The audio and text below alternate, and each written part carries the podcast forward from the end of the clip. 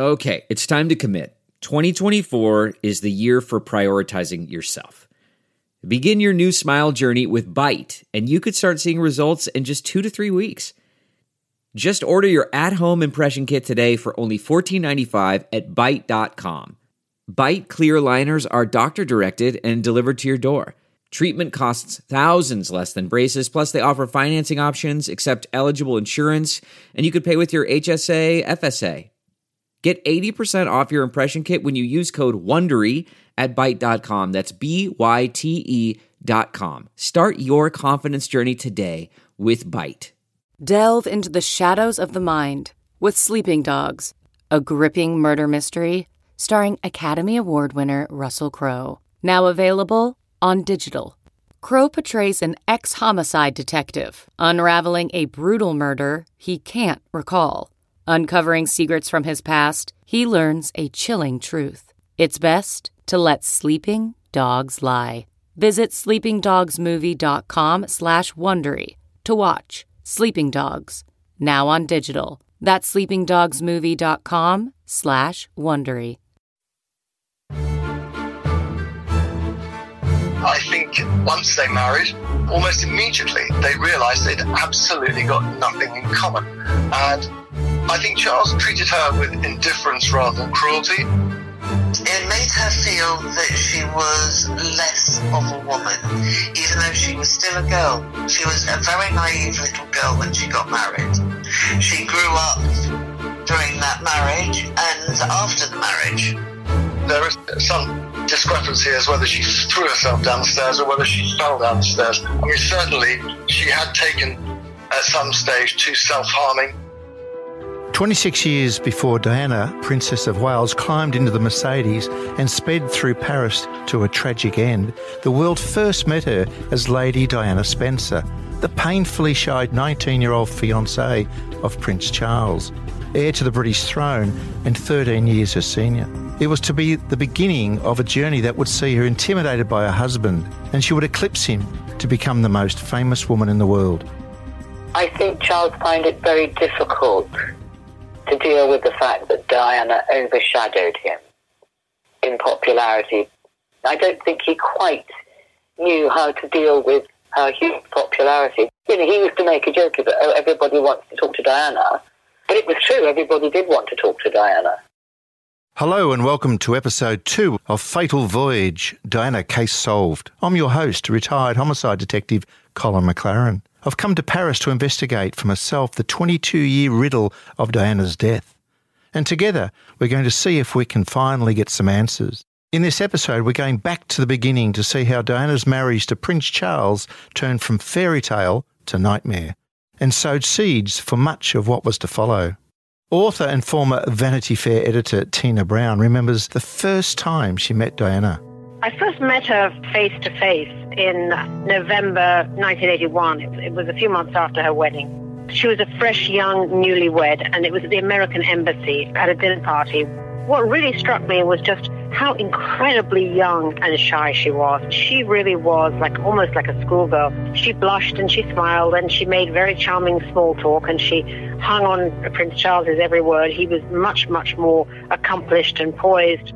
Diana may have seemed outwardly to be the demure, slightly overawed, blushing bride, but in truth she came from an aristocratic family that was arguably older and more distinguished than the House of Windsor. This was a young woman who, despite her sort of noble birth and upbringing, very privileged upbringing, she was, don't forget, the daughter of an aristocrat. Her father, Lord Spencer, was an equerry to the Queen's father, King George the sixth, and even was an equerry to the Queen for the first two years of her reign. So the Spencers were well entrenched in royalty with a, an extraordinary dynasty. It was the Queen Mother who had eyeballed Diana first, I think she was fifteen or sixteen, at the wedding of her little sister, uh, Jane Fellowes, and the Queen Mother had noted that she was a very charming and fresh and attractive, well-pedigreed girl. The Spencers were a tremendous family of, in England who were very close to the royal family, and she had noted her and kind of filed her away and brought kept suggesting her. Charles had even briefly dated Diana's sister Sarah, one of several relationships he enjoyed throughout his twenties. Prince Charles was a bit of a playboy at this time, in the early eighties, so there were lots of ladies lining up, waiting to be the next Princess of Wales, knowing that their next role would be Queen. So the Prince of Wales had a pick of the bunch. Well, at the time that Charles really proposed to Diana, I mean, he was at the end of sort of a decade of being the most eligible bachelor in England. In those days, he was very, very dashing, and he was the toast of the town when it came to being an eligible man. So he'd had a long passage of dating sexy bachelor girls, upper-class debutantes, Bond girl-type blondes, the daughters of country squires. So he'd been through a tremendous kind of long list of girls. But as Tina Brown explains, once he turned thirty, serious royals began to look towards the future. Charles was going to be king one day, and one of the most important duties of any king is to provide an heir. The royal family were getting impatient. They began to think, OK, this is fine, but now you've got to find yourself somebody with a good background, who's from a pedigreed family, who you can actually marry and will put an end to this. Otherwise, it could become somewhat like the king who abdicated, Edward the Eighth, who you know, endlessly played the field and then horrified everyone when, in fact, it turned out that he was in love with a married woman, Wallis Simpson. In February nineteen eighty-one, the waiting was over.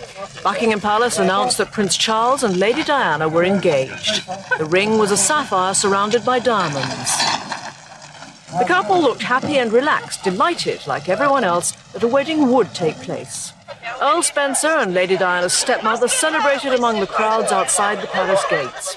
Inside, Lady Diana was facing up to a future she could hardly have dreamt of. Difficult to find the right sort of word, isn't it, really? Just delighted and, and happy. And I'm, I, I'm amazed that she's uh, been brave enough to take me on. And I suppose in love. Of course. Whatever in love means. So. Well, it obviously your means, own interpretation. Uh, obviously means two very happy people. And, of course, Charles had been involved with a married woman himself, old flame Camilla Parker Bowles. More on her later. Camilla was, like you remark, in a long-time relationship with the Prince before he met Diana.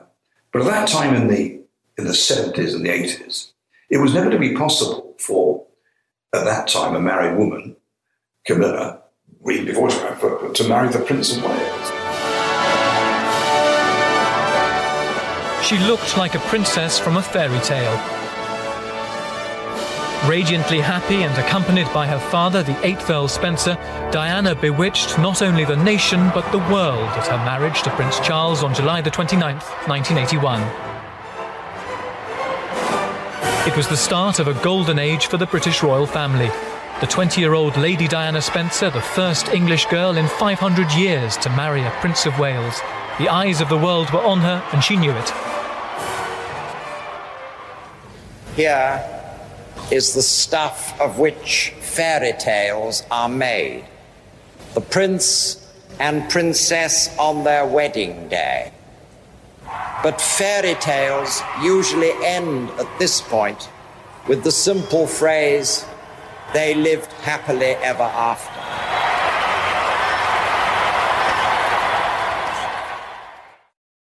On July twenty-ninth, nineteen eighty-one, Lady Diana walked up the aisle of the ancient St Paul's Cathedral in London and became Princess Diana. It had all the hallmarks of a fairy tale wedding, but the problems were there almost from the start.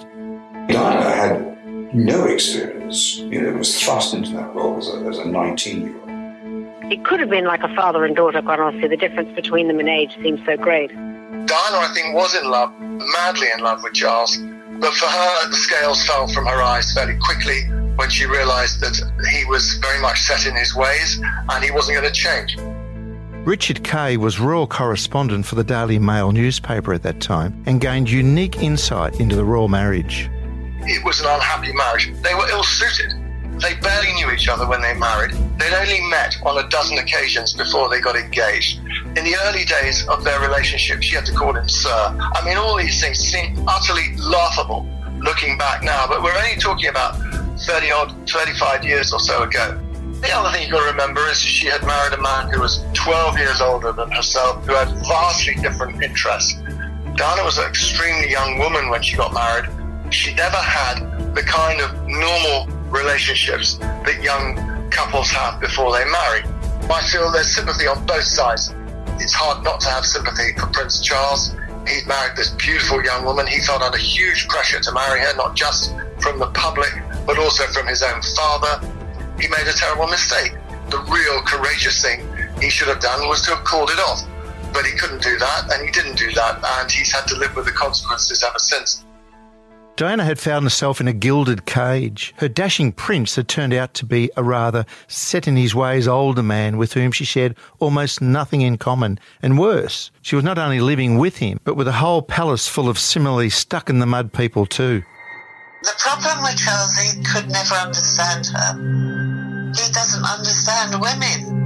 But he was never brought up in an environment where he had to learn to understand anybody.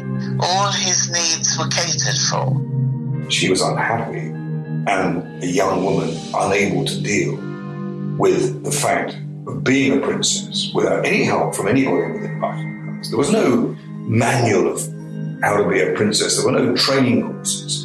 She was thrust into this situation and literally had to get on with it. To millions, Diana was living a dream-come-true life, but behind the palace walls, her loneliness was becoming all-consuming. Half the royal family, it seemed, resented her, and the other half actively disliked her. Diana was very fearful of her father-in-law. She was very frightened of him. Here's Ken Wharfe, Diana's personal bodyguard for much of her marriage. There were must have been moments that must have been horrific for her. Loneliness. You know, people had imagined that Buckingham Palace, Kensington Palace, you know, is alive with fire eaters, jugglers, musicians, but it isn't. It isn't. It's a very lonely place. You know, it's a pretty lonely existence. And I'm sure there was a lot that went through Diana's mind as to what, you know, what, what am I going to do? What am I going to do? What, how, what's happening to me? Where am I going to leave? Where will I end up? But one thing you want keeping an eye on is actually your freedom, is your right to do what you want when you want. But that's the price you pay, or they pay, for being royal. In November nineteen eighty-one, it was announced that Diana was pregnant, and less than a year after she married Charles, she bore him a son, Prince William. Two years after that, she gave birth again to Prince Harry. Charles had done his duty. The succession was assured. And now Diana had provided the so-called heir and a spare. Her usefulness was effectively over. What followed were to be the darkest days of Diana's life. She did turn to psychics, alternative healers, and they in a way sort of filled the void, vacuum of, of, of her empty social life.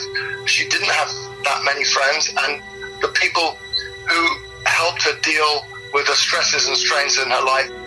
It's kind of sad, really, when you think this beautiful young woman who was adored by the world should have no real close friends.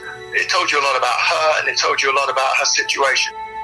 One of those psychic healers who went on to become a close friend of Diana's was Simone Simmons.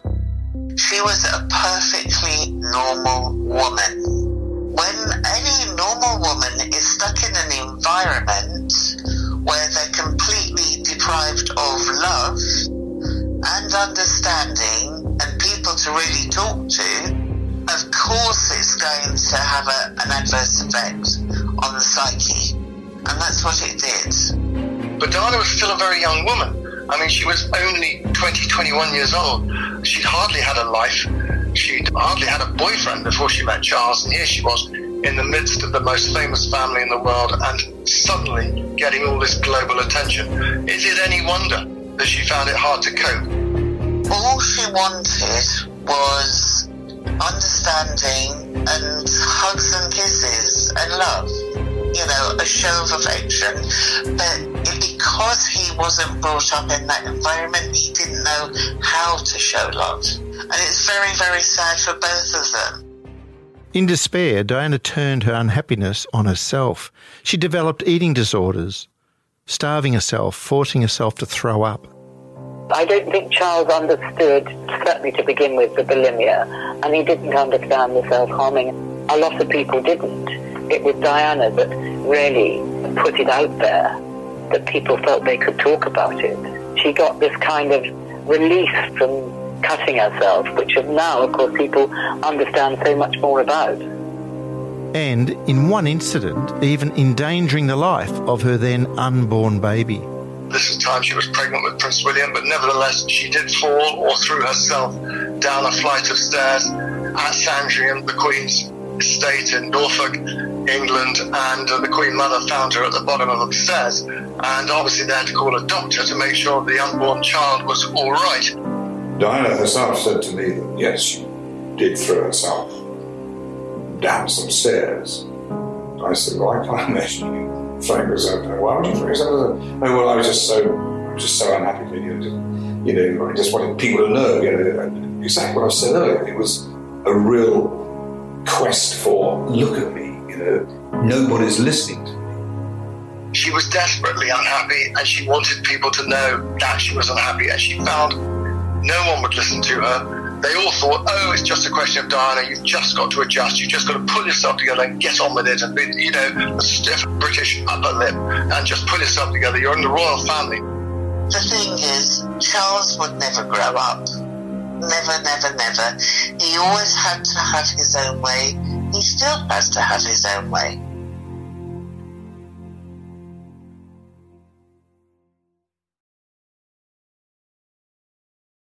The part of Charles having his own way included rekindling his relationship with Camilla Parker Bowles, even as his young, desperately unhappy wife was at her absolute lowest. Diana felt the threat of Camilla very early. He always felt she was the love of his life. Then when the marriage began to go wrong, which was pretty early on, the wedding, even the engagement was going wrong, the feelings for Camilla sort of surfaced again.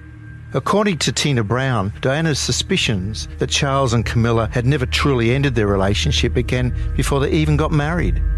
During the engagement, she was absolutely devastated when she found in Charles's private secretary's office a package that was destined to go to Camilla, which was a bracelet that Charles had bought her engraved with G and F, which was, it was a nickname between them. And she was livid. Then on the honeymoon, she was further devastated when Charles appeared at dinner wearing a pair of cufflinks that Camilla had bought for him. And then she started to overhear phone calls. She started to hear uh, hurried, quiet calls between Charles and Camilla, you know, which Charles would be taking from the bathroom, clearly that she didn't want her to hear. And she always felt Camilla was in their marriage and that she couldn't somehow get her out. Of course, that feeling grew. And it was almost a self-perpetuating prophecy, because by... she was so deeply jealous and so became so deeply paranoid about Camilla that in a sense she in a way almost willed the truth to be as it was, which was that they became re-involved. The suspicions proved to be well-founded. Camilla, for my time in the mid-eighties, was very present. You know, it, it, it's a fact that when Diana would leave Highgrove House on a Sunday afternoon to return to London with her children for school, you know, in a very short period of time thereafter, Camilla would arrive at Highgrove House. That was normal. That happened. Diana believed, and I'm not sure this is entirely true, but she believed that Charles never really let go of Camilla throughout the course of their marriage. There was nothing secret about the Prince of Wales' relationship with Camilla. When everybody inside Buckingham Palace and Kensington Palace knew exactly what was happening, this was the problem. We know from Charles's own confession, when he admitted he'd been unfaithful. He, he said he, it had happened after he had tried everything to make his marriage work. The question is when you date it from. We all reckon it was around about nineteen eighty-six, and then they struggled on for another six years before they separated. Camilla was supposed to have been her friend, but like I said, with friends like that, who on earth needs enemies? Diana's bodyguard Ken Wharfe remembers one incident in particular when Diana's despair at her husband's betrayal led her to finally confront the woman he was betraying her with at Camilla's sister Annabelle's fortieth birthday party. And I don't think really that the, the Prince anticipated that Diana would really accept this invitation, knowing full well that Camilla would be there. I remember driving with them both to Richmond, and very little was said in the car, anything at all. And we arrived. And I don't actually think the vast majority of the guests they were expecting Diana there either, because once the door opened, it was like, well, the only thing I can liken it to is like freeze framing a, a shot in a movie. with absolute horror when they saw that Diana was there. And I'd been there for about forty minutes, forty-five, maybe a bit longer, I can't remember, maybe an hour. And I heard my name being called outside. And it was Diana, and Diana said, Ken, I can't find my husband, or Camilla. And within a short period of time, we found the Prince and Camilla sat on a sofa, away from the other guests. And I didn't quite know what Diana was going to do now, and I sat, stood there in complete anticipation, not realising or thinking what she might do. There was a sort of moment of silence from everybody until eventually Diana, with a great deal of courage and confidence, went across to Camilla and said, listen, please don't treat me like an idiot. I know exactly what's going on. And then Camilla said something which I'll never forget. She said, well, it's okay for you. You've got two marvellous boys, two wonderful boys. And that, I don't think really Diana was able to sort of understand what she was talking about, because I certainly didn't. The Prince was looking very confused. I tried not to use myself, and I said, no, stay, just wait there, okay, wait there. There were some other exchanges, and so eventually they all returned to where the room was. And we returned to the car at the end of the evening. Nothing was said on the return journey back to Kensington Palace. Diana's humiliation was complete. Rejected by her husband, scorned by Camilla, ignored by the royals, desperately alone and suffering from self-harming issues, she embarked on a series of affairs of her own. I think she was desperately searching for love, and I think when she didn't find love with Prince Charles, she looked for it elsewhere. Diana was like any other young woman. She wanted a relationship with a man. She wanted that sexual enjoyment that such a relationship brings. She wanted love and affection, of course she did. But mainly I think she wanted company, because she was, for a lot of the time, quite lonely. Diana's own infidelities included dashing cavalry officer James Hewitt, car salesman James Gilbey, and art dealer Oliver Hoare, who was not only married, but a close friend of Prince Charles. It was very difficult for Diana to, to find a relationship with another man, because every move that she made was done under the eyes of somebody unknown or a lurking paparazzi that was out for the story. The whole situation with James Hewitt, whom she admitted on her famous Panorama interview that she had adored and had been in love with, was also going to be extremely complicated. She was married to the heir to the throne. He was a soldier in the army who had sworn allegiance to Diana's own mother-in-law, the Queen. Oliver Hoare was a friend of the Prince of Wales. This was slightly more difficult. And he was a, a married man living in Kensington Earl's Court. She used to see him at his, his art shop in, in Belgravia, and he would visit Kensington Palace. And yes, you know, on one evening I remember the fire alarm sounding, and uh, I went downstairs and found Oliver Hoare sort of, sort of semi-naked at the front door, chomping on the end of a of a Monte Cristo cigar, and it was the cigar that actually set off the alarm. Anyway, everyone found that rather entertaining. I mean, you know, I wasn't surprised. I knew Hoare was in the building. The fact that I actually had to see him half naked from was slightly, slightly alarming. When Diana's affair with another of her bodyguards, Barry Mannakee, became the subject of palace gossip, he was summarily dismissed from his position. So when Barry Mannakee was seen talking to the princess in her drawing room on her sofa, they didn't like it. And eventually it gets back to the Prince of Wales that one of the policemen is sitting down with his wife in her drawing room having a discussion. Well, you can draw up all kinds of suspicions for that. But when you do that in front of the Prince of Wales, that happens. Barry Mannakee did lose his job for being not necessarily over-familiar, but breaking the golden rule of being seen by other members of the household. The year after his dismissal, in nineteen eighty-seven, Mannakee died suddenly when his motorbike was involved in a freak road accident. Diana spent the rest of her life convinced he'd been killed by the security services. I think a lot of this time, this was sort of her seeking out somebody whom Charles might get jealous of, who might come back to her. Well, you've got to assume that Prince Charles is a red-blooded man. I can only put myself in his shoes. I would have been annoyed, jealous, angry, upset. But it's how you deal with it and what you do about it that marked you out.